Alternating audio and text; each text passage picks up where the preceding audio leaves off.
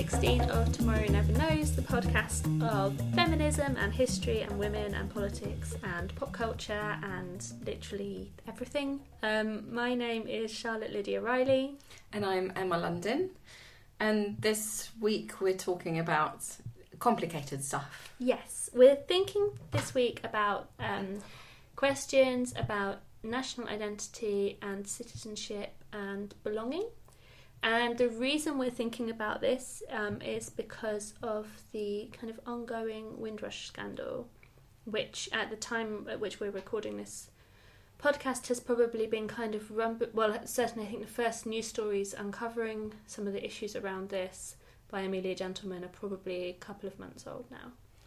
Yes. Didn't they start earlier than that? I think she might have been working on it since like October or something. Yeah. But it became big news. Yeah.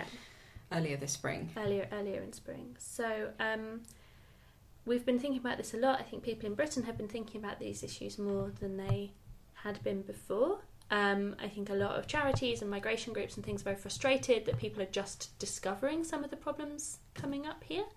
And I think as historians... lots of historians are really actually a bit shocked at the level of misunderstanding and confusion that there seems to be around some of these issues that's been revealed by the Windrush scandal. Yeah.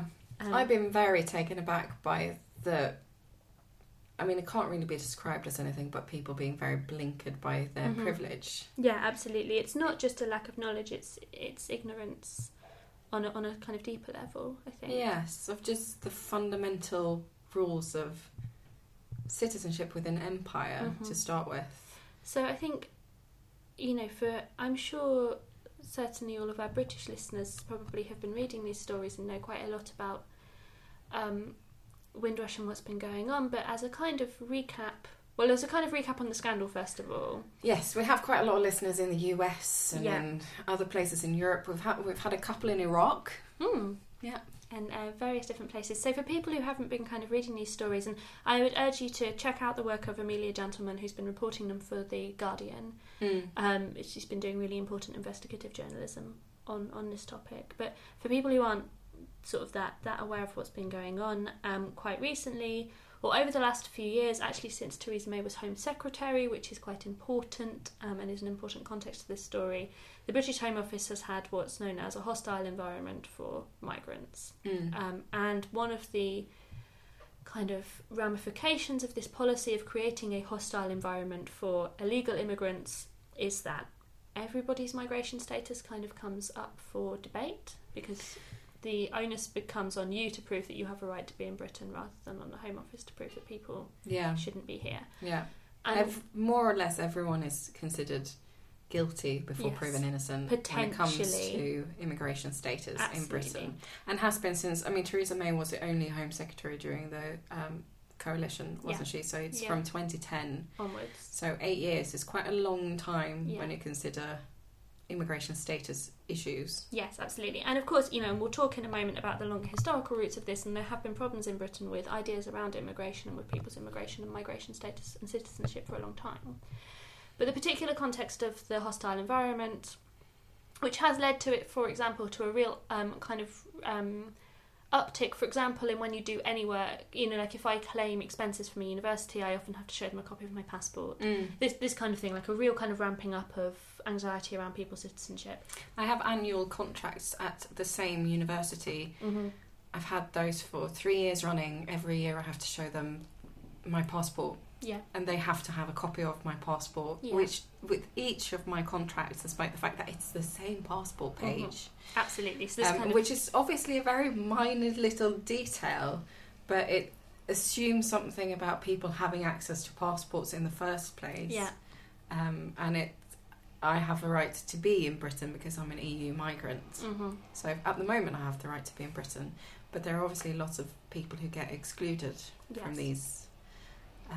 systems. And the particular context of the Windrush, what's been sort of dubbed the Windrush scandal, although arguably it's not a scandal, it's actually the system working exactly as it's supposed to, by the logic of itself, is that the so-called Windrush generation, the migrants from within empire who came to Britain after the Second World War, before the end of the 1960s, are now increasingly being asked by the Home Office or by partner organisations of the Home Office, by reporting groups, and also by the police and various different sort of, and landlords and all of the rest of it.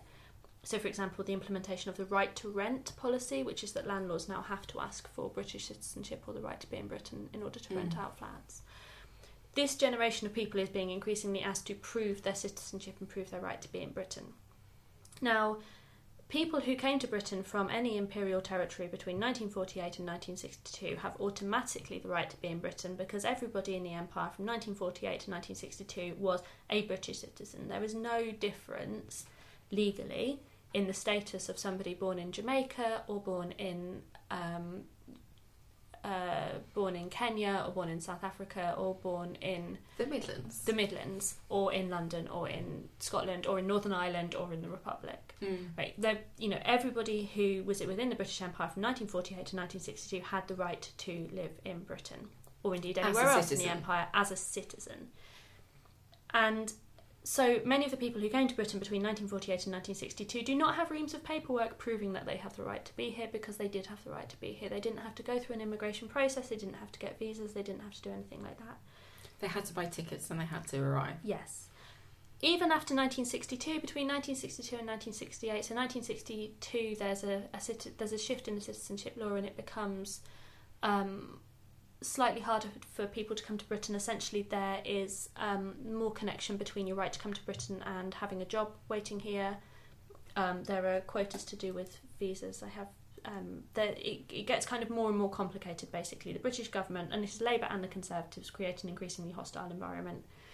Not the hostile environment, but increasingly hostile environment for migrants. And so, the 1962 Commonwealth Immigrants Act. So the 1948 is the British Nationality Act, right? Everybody within the empire is a British national from 1948 to 1962. 1962, the act is called the Commonwealth Immigrants Act, and it creates a separate category of citizen, which is citizens of the United Kingdom and colonies, CUKCs, who are people whose passports are not directly issued by the United Kingdom government, and these people become subject to immigration control, and so they need to have visas, or they need to have a job waiting for them, or they need to have family in Britain. And then in 1968 there's another Commonwealth Immigration Act, and this sharpens the distinction between citizens of the UK and colonies who have apparently close ties with the UK and people who don't have close ties, and these close ties are patrilineal, so they are passed down from your father. So that's quite a lot about ethnicity, isn't it? And the colour of your skin. Absolutely. So you're meant to be you're meant to have a very close, can we call it ancestry for someone who's basically your parent or your grandparent, but someone needs to be a direct emigrant from the British Isles to a Commonwealth country. Yes, or they need to have got British citizenship before they gave birth to you. Yeah. And so the reason that this has impacted on the Windrush generation, we'll talk about who this generation really is in a minute, is that they are now being asked often by the Home Office or by employers or by people, if they're receiving pensions or landlords, to prove that they have the right to be in the UK, or even just to prove that they have been here consistently, so to prove that they have lived here.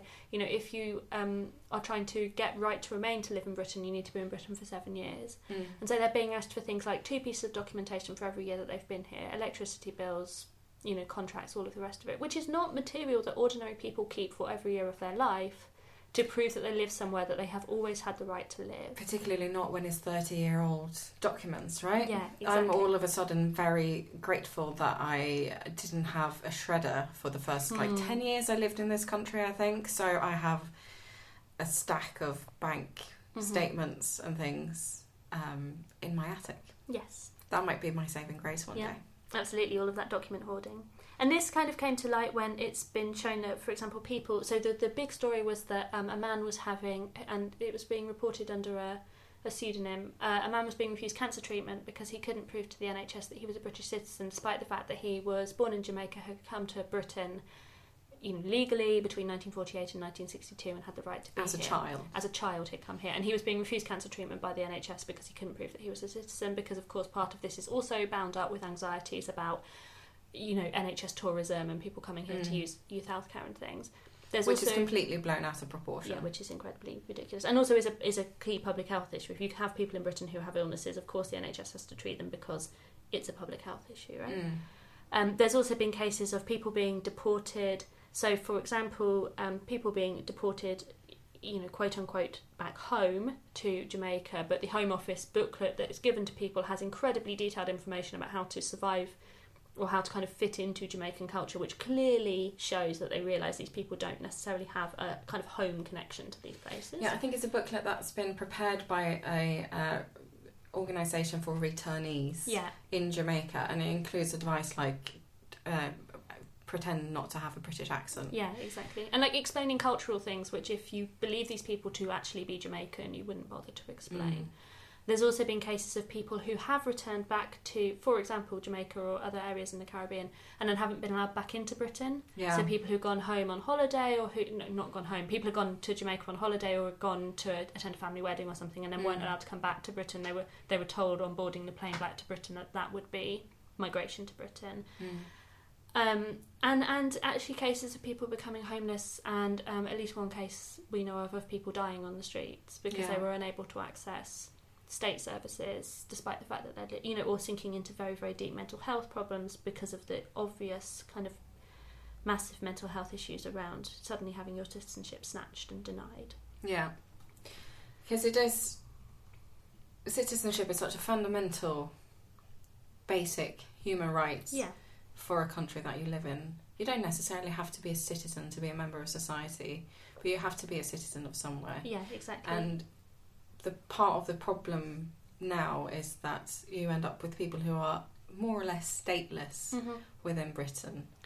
So how do you prove? I mean, you could, if you have a Jamaican passport, then you could, you know, start the immigration process. Mm-hmm. But no one has a Jamaican passport because they're British.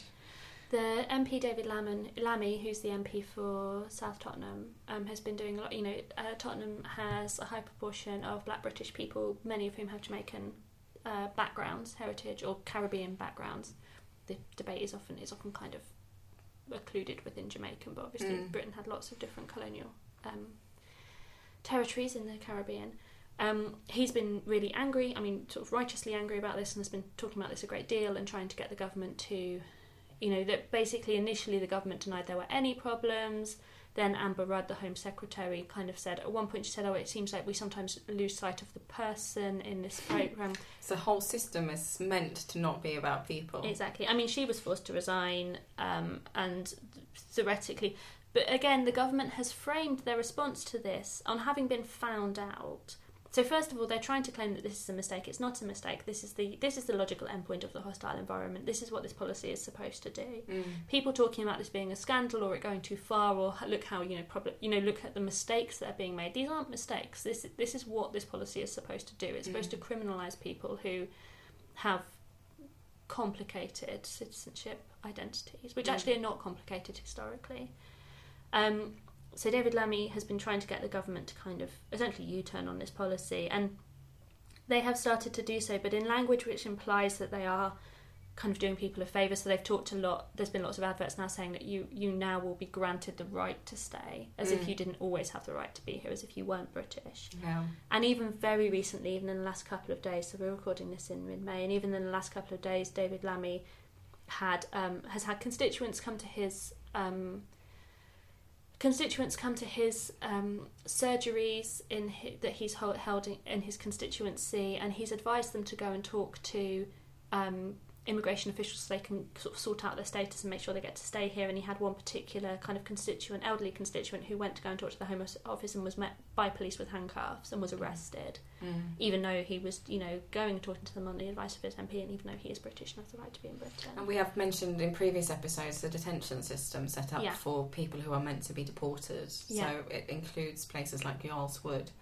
which has been in the press a lot because of the ill treatment of women. It's a detention centre for women and children who are meant to be deported, many of whom can't really be deported, particularly not quickly, and surely shouldn't. Many of them shouldn't be deported.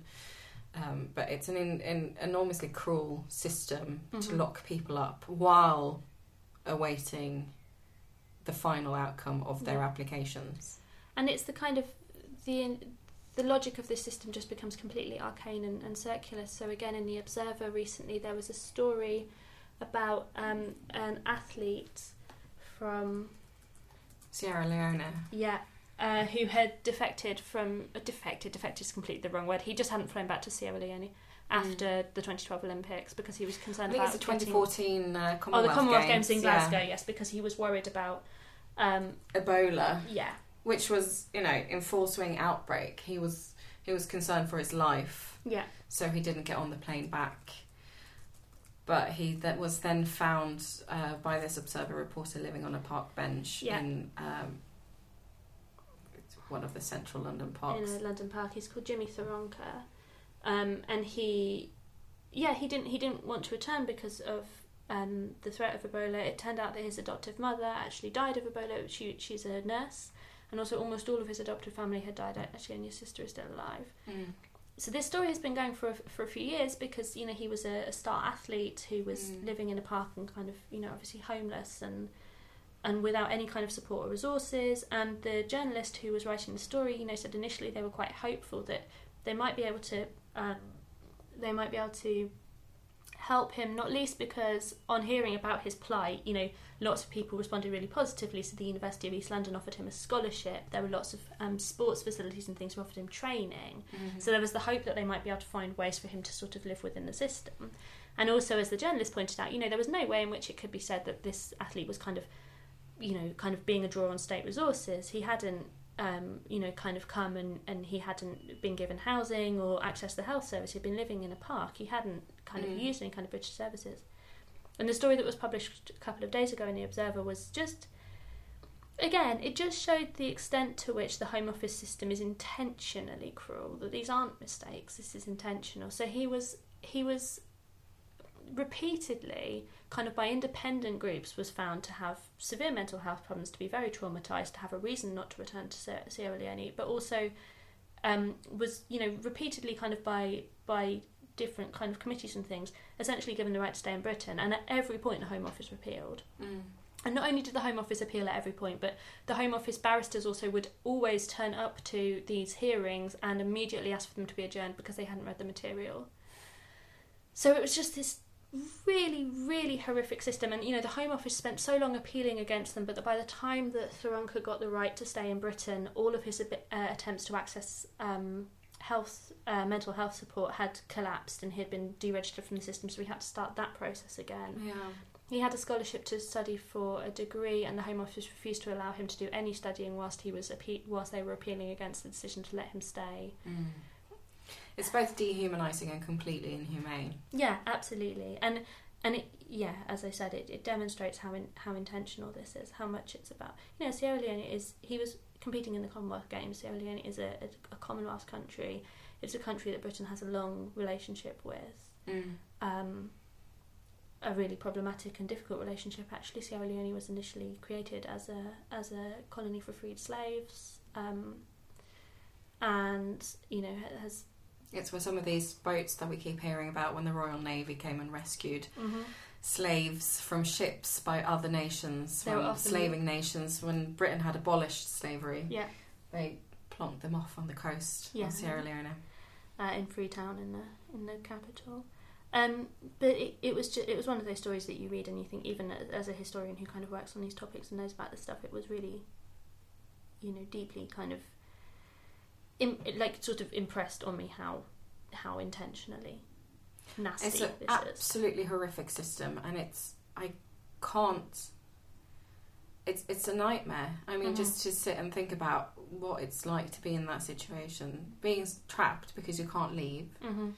You shouldn't leave, you should stay here and be welcomed, but you can't leave, you can't do anything about it, you're at the mercy of a system that is designed to be cruel. Absolutely. And it operates on... And it's designed to treat you like a criminal until maybe finally that day you take the oath of allegiance to the Queen and you get your citizenship, but that is a very, very long path you have to walk down and tick lots of boxes of before you qualify.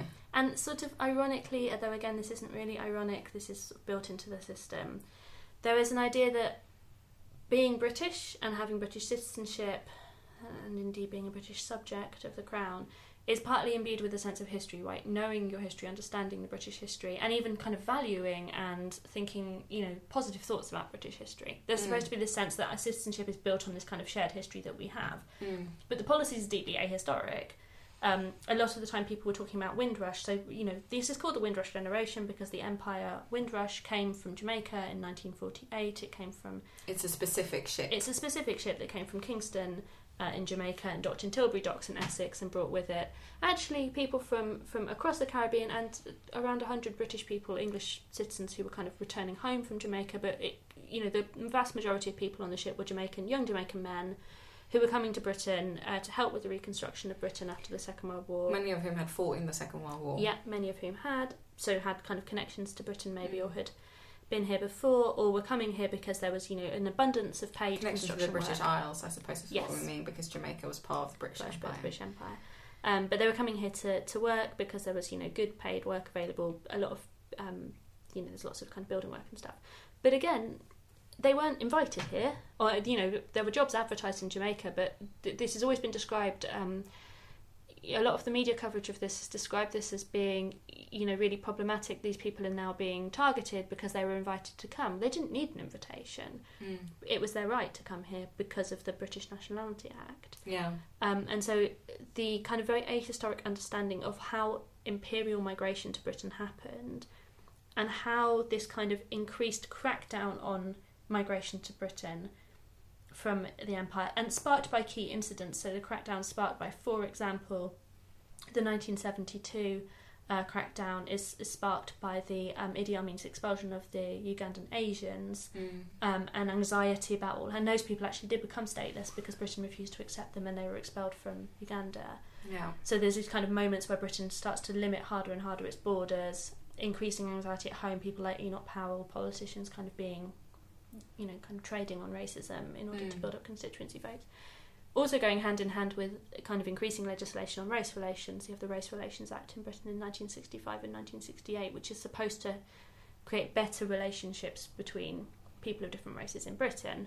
It's meant to abolish racism.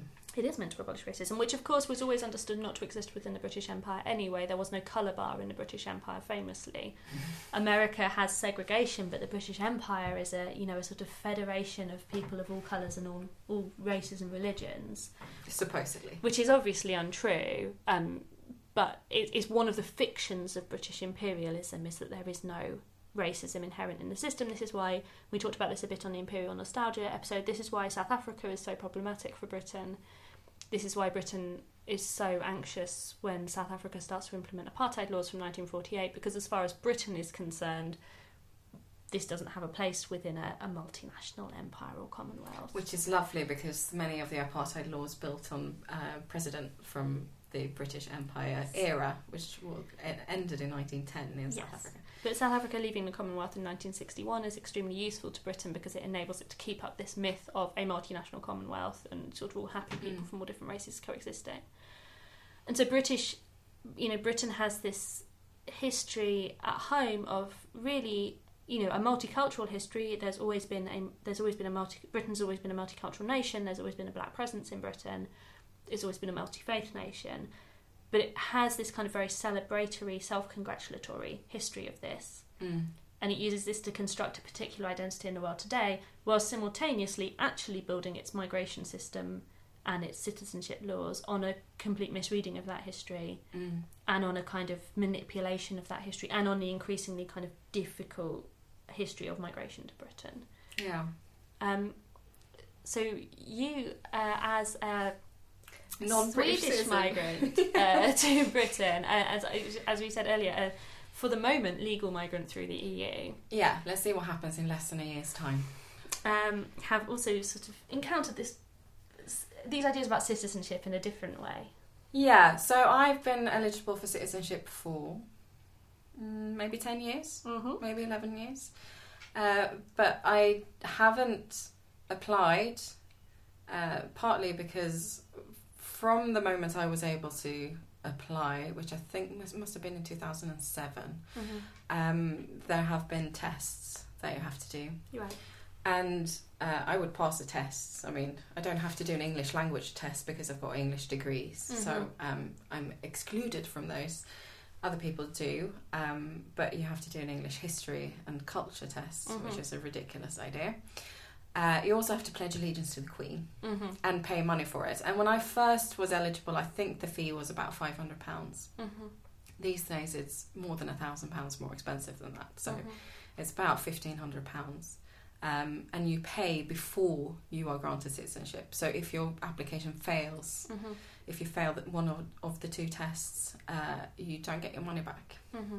And that is an extortionate fee. That really is. I really want someone to put in a Freedom of Information, what's it called? Freedom of Information request for the profits that the Home mm-hmm. Office must be turning on these applications. Is something else actually that I think David Lammy has raised in Parliament before, that obviously for European citizens that's the cost, right? You have the £1,500 cost of the test. For many other people, they are also having to, in order to get the 7 years of continuous living in Britain that you need to do before you can apply for citizenship, they're also having to pay visa costs. Yeah. And also which are extortionate. Which are very, very expensive.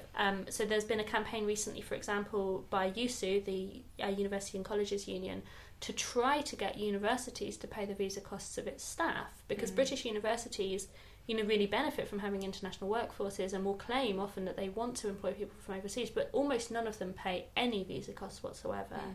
And if you're, you know, if you're kind of, well, particularly if you're moving from job to job where you need new visas, even if your old visa has not expired, you still need to get a new visa. So if you move from a job at one university to another university, even if you have space left on your visa, you have to have a new one because it's a new employer. Yeah. Or if you're moving from short-term contract to short-term contract, which is not uncommon in academia, you can You can end up spending vast amounts of money on these visas. Yeah. And also, if you're a non-EU citizen, you also have to pay now a surcharge for NHS use, which is, I think, about £700 a year. So there is a fee that you have to pay, even though you are working in Britain and paying taxes, because you're not allowed to be here on a visa unless you are working here or paying taxes, or unless your partner is earning enough money, which go towards the NHS. You also have to pay that fee. And so I think, you know, people, including David Lammy, have sort of pointed out the incredibly high cost of trying to get British citizenship. In comparison to other countries, it's stark. Really extortionate. And I am an incredibly privileged immigrant, by all means. I mean, I was able to put off a citizenship application because I don't politically agree with the system. Mm-hmm. I don't want to pledge my allegiance to a monarch. I'm, you know, a little bit too much of a radical Democrat for that situation. Mm-hmm. I actually have an old acquaintance who is a Swedish communist, all those radicals, who asked if he could pledge allegiance to parliamentary democracy, which, to be fair, is quite a stretch for a communist. Yeah. And they said no. I mean, that's really making a concession for a communist. You would think so. But I think in the end he actually pledged allegiance to the Queen, as many people do without really thinking about it. But there's like MPs who have to pledge allegiance to the Queen when they're sworn in, and some of them, Barbara Castle famously, had her fingers crossed behind her back. Yeah. You know, this is one of the kind of... It's basically... Because that is part of my problem. So there are two situations in which British citizens have to pledge allegiance to the Queen. Mm-hmm. One is if you join the army. Mm-hmm. The second is if you become an MP and you're sworn into Parliament. The rest of you don't do it. No. It's not like in the US where they pledge allegiance to the flag every day in school. That doesn't happen here. No one does it. Why are immigrants required to do something that is above and beyond what a British citizen would do? This is also my problem with the culture and history test, fundamentally, right? That it's asking for a level of knowledge, like, you know, people are constantly talking about how little knowledge British people have of their own history, and certainly the way that history teaching works in schools. And I think this is arguably a good thing, you learn a lot about the history of other places as well as the history of Britain. We don't actually do that much British history in schools in Britain. No. So, you know, the things you have to do are... Nazi Germany, the First World War. You do the slave trade, which is obviously British history. You do the First World War, obviously has a British component, but actually a lot of the time you study like Versailles and things like this. Mm. You know, you might study the Tudors or the Stuarts, but you might just as easily study, you know, the American Civil Rights Movement, for example. Martin Luther King, lots of people study. You know, there's loads of different things you might do. The Russian Revolution. And so British people, the kind of the cultural knowledge you're supposed to have on this British citizen thing, like the Life in the UK booklet, it's also asking... Well, it's simultaneously asking a more kind of general historical knowledge about Britain than's ever quizzed by ordinary British subjects, but also the type of history they're trying to get you to memorise. Yeah. I think actually as a historian it might be quite difficult to pass that test. Well, I bought the book when my daughter was born because I was like, well, this is something I can do on maternity leave. I could just do the test and have it done and over with. She was also born about 2 weeks before the Brexit referendum. Mm-hmm. So there might have been a special impetus to do it. But I think it would be fairly easy for me because mm-hmm. I can memorise things quite easy. I don't really, true. You know. But if you had to think, if you thought about any of the questions... I wouldn't answer the questions like a historian would. Mm-hmm. Because I would just be... they are multiple choice. Mm-hmm. And I would have to scribble out all of the answers and just say, it's more complicated than that. I think very famously one of the multiple choice questions, at least initially when the test was launched, was what year did women in Britain get the right to vote? Yeah. And the options were... like 1850, 1900, 1918 or 1950. Mm. And obviously women did not get the right to vote in 1918. Some women got the right to vote in 1918. This is the thing that you constantly... because there are practice tests, and I think we'll put a link to them in our footnotes for this episode. So a few weeks ago, I was sitting with another Swedish friend of mine called Ina, who also lives in London and has lived here for maybe 3 years less than me. So she's mm-hmm. also been here for a very long time. I think she is further along in her citizenship application than I am because I basically stumbled at the first hurdle. Mm-hmm. I need to find details of all the jobs I've ever had in Britain and how much money I've made from each. Which, as a freelance journalist... I mean, the freelance journalism is quite easy because at least I do tax returns, but true. The jobs I had when I was working in a bookshop for years, when mm-hmm. I was working as a waitress while studying... like, all of that stuff. I mean, I was on minimum wage, but the minimum wage in 2005 wasn't what it is now, so mm-hmm. I have to, it's research. These are obviously very privileged problems for an immigrant to have. There are many people who are in real trouble. I'm not in real trouble, and I probably won't be even after Brexit. Mm-hmm. And if I am, I can always leave. It's not like I would be going to a place that's worse. Mm-hmm. I'd be going to Sweden, which is, a little bit more advanced. As we've said many times on this podcast, a socialist utopia. Yeah, so, yeah. I mean, with many real social problems, but still. Many problems, but probably about 25 years ahead when it comes to feminism and mm-hmm. equality in society, at least. So it wouldn't exactly be taking a step back. But I want to stay here, so I'll try to make it work.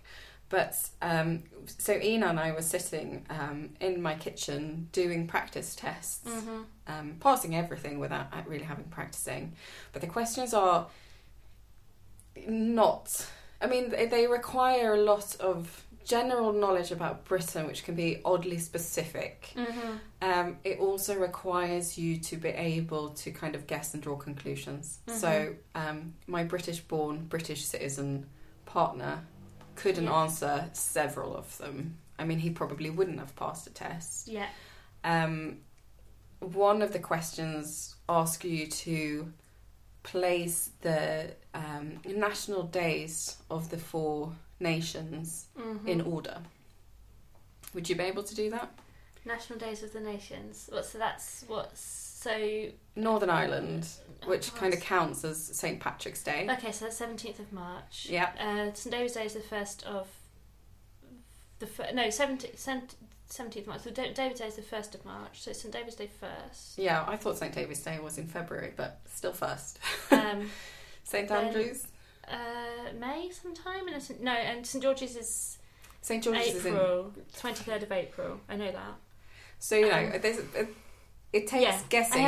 I knew a couple of them and I was like, well, so this is the order then. Mm-hmm.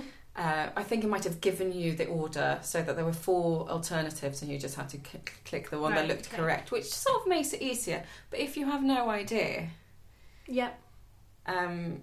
And what days do we celebrate? St. Patrick's Day, I think, is easy for most British citizens. And would be easy for, say, American citizens, right? But most people don't know when St. George's Day is. No, certainly not. There are a small group of people who vote UKIP and BNP who feel very up in arms about the fact that people don't know when St. George's Day is. But, if people don't want to celebrate it, it's not necessarily a bad thing. So there's loads of very specific knowledge being asked for in a very general way. There's the year of the union between Scotland and England. There's a union between Wales and England, which happens a few centuries before. The names of certain battles, the Battle of Culloden, for instance. I was saying before we started this recording that a lot of my Scottish history comes from knowing or having watched Outlander, the outlandish sort of history, time-travelling drama. Yeah. I mean, so I could pose those questions because of this very basic... having watched stuff when I was on maternity leave. This is Frederica Coco, who wrote an article for the Financial Times about this, because she is was also taking the citizenship thing, and she said, you know, actually this version of the test is slightly better than the previous one that used to have even more ridiculous information in it. So apparently the previous version of the test required you to know 49 websites and 36 different telephone numbers, including the one for the National Academic Recognition Information Centre for the United Kingdom. Which is like, what? Have you heard of Google, people? You needed to know the name of the wife of Sake Dean Muhammad, the Bengali Anglo-Indian traveller, and the street location of the UK's first Indian restaurant. I'm guessing it's not Brick Lane. I don't know where it is. She also, but some of the questions are still completely ridiculous. So there's a question, for example, on one of the sample tests that's, when was the time of growing patriotism? And they give you four options. Yeah. And the reason, and so the four options are the Golden Age. I don't know when the Golden Age is. Do they mean the Dutch Golden Age? 1688? No. When's the Golden Age? Well, Elizabeth I? We were thinking of the Glorious Revolution when we did that test. Maybe. The Iron Age, the Victorian Age, or the Elizabethan period, right, as being when was growing patriotism. So the Golden Age is meaningless. No one knows when that is. The Iron Age, you couldn't be patriotic during the Iron Age. Britain's not a thing. So it has to be either the Victorians or the Elizabethans. As a contemporary historian, I'd say, the Victorian age is an age of growing patriotism, right? It's when the empire's getting bigger, growing patriotism. But then the Elizabethan era is when England becomes a Ingloriana and the colonies are begun. And so apparently the way you know the answer to that question is that in the handbook there is the sentence, the Elizabethan period in England was a time of growing patriotism. So you know the answer to that question because at one point in the handbook it's been used explicitly, and you just have to remember that it said then. Yeah. But obviously, you know, the question is meaningless, and it tells you nothing fundamentally about whether someone is British or not. You know, she also had concerns about the use of statistics in there as well, that they ask you a lot of statistical information that's not really backed up by anything. Apparently the London Review of Books described the Life in the UK test booklet as the funniest book in the English language. It's hilarious. I mean, part of it is... well, a lot of it is completely baffling. I brought my copy to this recording, and we were flicking through it before. So the British Empire is dealt with in a paragraph and a half, which is incredible. The Second World War is dealt with in four pages. There's also a whole page of quotes by Churchill. Of course, absolutely. Which probably means that there are questions out there about when and where he said various things. There's absolutely nothing about what Churchill did in Ireland. We looked up Windrush, right, and it never actually mentions Windrush at all. And it says that there was migration to Britain. Jamaicans were invited, or people from the Caribbean were invited. People from the Caribbean were invited to come to Britain after the Second World War. Which is wrong. There's other historians have actually done pretty sort of investigative work on this book and pointed out everything that's factually incorrect. Yeah. But that isn't, so it doesn't give you any credit knowing the actual history or the historical facts. It doesn't give you any credit if you say, but it's more complicated than that on your form. You basically have to just learn it by word by word as it stands in the book. And that privileges me because I've always found that quite easy. And this is obviously one of the reasons I did well enough in my, in school and in my BA in order to actually be able to become a professional historian.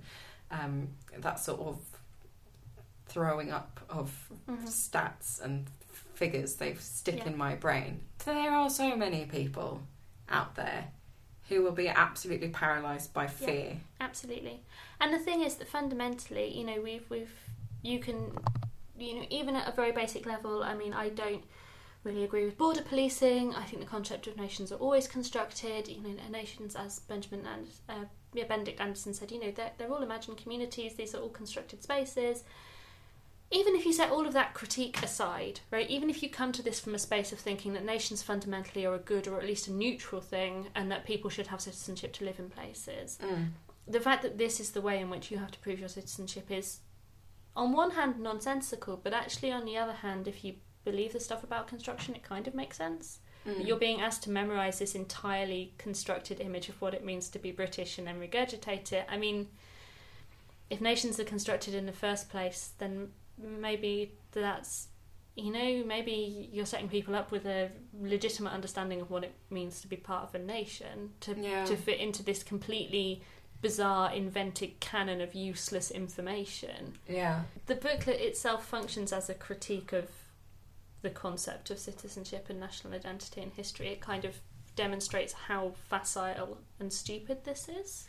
Yes, I hope to many, but I fear that a lot of people don't question it. I think a lot of people just automatically assume that the tests have always been around, and they haven't. This is a new Labour invention. Yes, absolutely, and that's worth pointing out as well. That the hostile environment might be Theresa May, but this predates that. Yeah, there's much longer tentacles back in history, and much more recent ones than we would like to think. I mean, this is one of the reasons why Tony Blair is never going to be a favourite of mine. Yeah, and actually, Gordon Brown had a particular kind of concern about creating a sort of English identity. Brown really wanted there to be more work on the... It was Gordon Brown who really wanted there to be more content on the curriculum about kind of creating citizenship and identity and things. And Britishness, I suppose, from a Scottish perspective. Yeah, oh yes, of course, Britishness.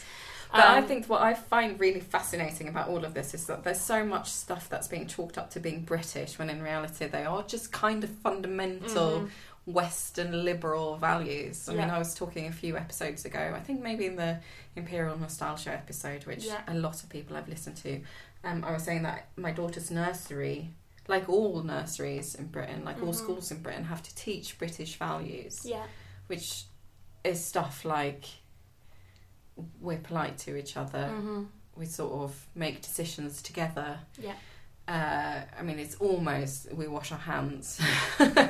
Basic hygiene is a British value. It's basically the most fundamental things about being a nice person, and I, for one, cannot see how that is connected to a British thing. It is a general being a nice human being thing. So on one hand, we are so invested. You know, Michael Gove again is someone who has always been very invested in this idea of British values and Britishness, right? And this was again something he wanted to imbue through the curriculum. Firstly, these values are universal among nice people. They're just being polite and kind. Secondly, the things that we try to claim as British, like, for example, liberal tolerance and humanitarianism and a kind of welcoming, you know, people often try to say that multiculturalism is a British value. And, like, yes, maybe that's a good aspiration to have, but the historical evidence demonstrates something very different, right? Like, actually being kind to other people historically is not something that Britain as a state has a good track record in. So we sort of simultaneously are using these values, which are universal values, and claiming them to just be British, but we're also claiming values to be British which actually historically have been incredibly controversial.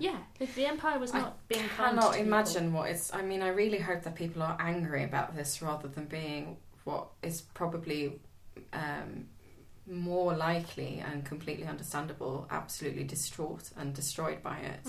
But the fact that all of these people who have ended up with citizenship status problems because of the hostile environment and the government going back on promises made in 1948, that they are facing those issues at the time when this country is talking about inclusivity and the fact that the doors have always been open to able people and people who work hard and stuff. And it's fundamentally untrue. I also feel like there's this... What really struck me when I moved here is that growing up in Sweden, Sweden is a country that wants people who live in it to become citizens. So you qualify after 5 years, you... I think you have to pay like a £50 or the equivalent of £50 administrative fee when you send in your application, which, unlike the British citizenship fee, is something that you can actually see might be used for admin purposes. And I know people have been put off by the fee in Sweden, so it's obviously a problem there as well. But it's nowhere near as extortionate as it is here. Mm-hmm. But they actually try to encourage people to become citizens so that they're part of society, that they can mm-hmm. contribute, that they can vote, that they can, you know, feel like they're members and valued. Mm-hmm. In Britain, it's the complete opposite. You are not meant to become a citizen when you live here. You mm-hmm. are meant to be here for a short while and then you're meant to leave. You're not meant to be a drain on the resources. Mm-hmm. Whereas, you know, the talk about people being able to contribute or being part of society or mm-hmm. being, you know, valued members of society doesn't exist. No. So all that talk about British values being inclusivity and niceness mm-hmm. and stuff, it's... It's not true. It's not true. I have a poem, which actually it largely draws on those feelings. So it's by a female poet called Imtiaz Darkar. She was born in Lahore and moved to England, to Glasgow, in fact, when she was less than a year old. So she's grown up in Britain, but she's Pakistani. She was born in Pakistan, and she's written a lot of poems about kind of identity and belonging, and she wrote a poem called Minority, and the first line is, "I was born a foreigner. I carried on from there to be a foreigner everywhere I went, even in the place planted with my relatives." She goes on, "All kinds of places and groups of people who have an admirable history would almost certainly distance themselves from me. I don't fit, like a clumsily translated poem, like food cooked in milk of coconut when you expected ghee or cream. The unexpected aftertaste of cardamom or neem." And she talks about how poetry is a right that everyone has the right to infiltrate a piece of paper. A page doesn't fight back, so it's a way of not necessarily feeling like an immigrant, but feeling like you belong, like it's a space that you can belong in. She says, "Perhaps, who knows, these lines may scratch their way into your head through all the chatter of community, immigrate into your bed, squat in your home, in your corner, eat a bread." So it's this idea of, like, the first line, like, "I was born a foreigner," I find really, like, it's a really clear, stark line, because, you know, how can you be born a foreigner? Where you're born is where you're from, but because she's born in Pakistan and then comes to Glasgow, she has this sort of sense of being a foreigner everywhere, and how kind of complicated that relationship is. So I think it's a really good poem. We'll put a link to the full thing on the website and in our footnotes. Yeah. So, we're probably going to come back to this, aren't we? Yeah, so I feel like this is a theme that is going to run through. And if anyone out there, listeners, have any suggestions for other things you want us to talk about when it comes to citizenship or imperialism and stuff, do get in touch.